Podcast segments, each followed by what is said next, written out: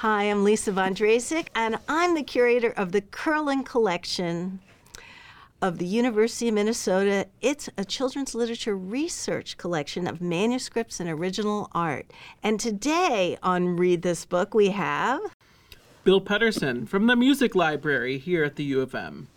Uh, let's get right to it because I'm dying to know what book you brought us, who it's by, and why you chose it. Okay, so I brought The Revolutionary Sam Adams by Stacy Schiff.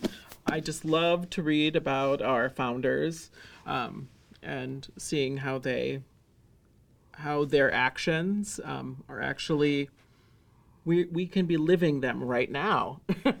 I love Stacy Schiff. She's written a lot of books, um, and I've read a couple of them. So I was interested when I saw in the New York Times that this book was coming out and so I just had to get it right away. So you were first in line. It's the you're the first reader of the university's copy, right? And um, the University of Minnesota does something that many academic libraries do. They take the cover off, which yeah.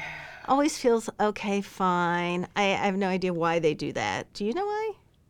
Um, well, I think it's just they will tear easily. Oh, yeah. We would have to okay. wrap them in mylar. Right. Okay. So that's thank you for sharing that. Um, off topic, obviously. So Stacy Schiff. Stacy Schiff. The title of the book is The Revolutionary Samuel Adams. Okay. So I want to go straight to what did you find out about Samuel Adams that you didn't know before picking up this book? Any tidbits? Yeah, I didn't really know anything about Samuel uh-huh. Adams. I just thought he was the beer guy. and and it's true like he came from those that upbringing. His dad was a malter, mm-hmm. so he turned the grain into malt for for beer and whatever. And he was in Massachusetts. He was in Massachusetts, a big Boston figure, And big he was really a revolutionary. I mean, he was just a gung ho community builder, building up the troops against the troops.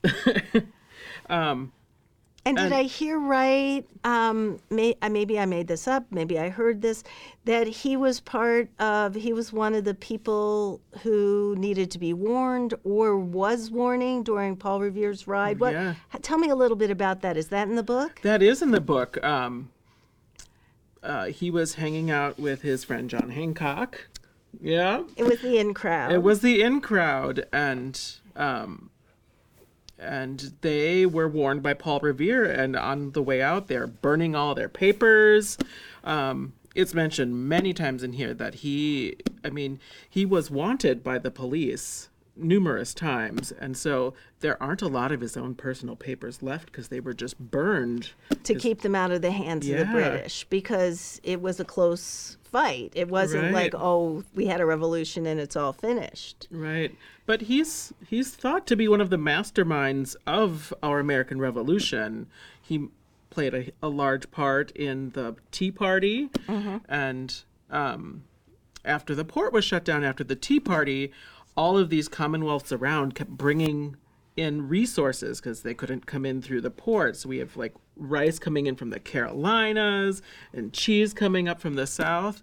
And that's when he really had this thought oh, we are all together. We are we are a community. We, we can work together as a community against the British. I there's one thing that uh, brings to mind every time we think about the United States history and the colonies and things like that. Is there mention of involvement in um, enslavement of people by these founding fathers? Uh, there is mention of it, and actually how um, how Samuel Adams was a staunch.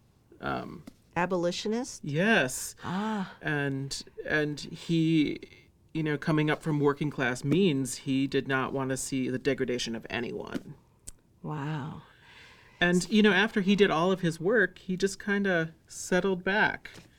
He just felt tired and wanted to make way for new leaders. So he stepped back for the next generation of revolutionaries. Yes.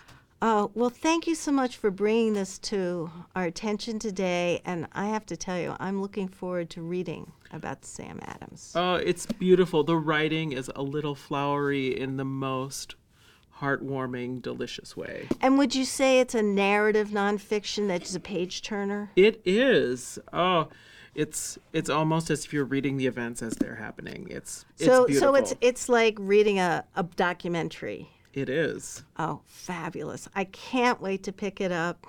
That's all the time we have for today's Read This Book.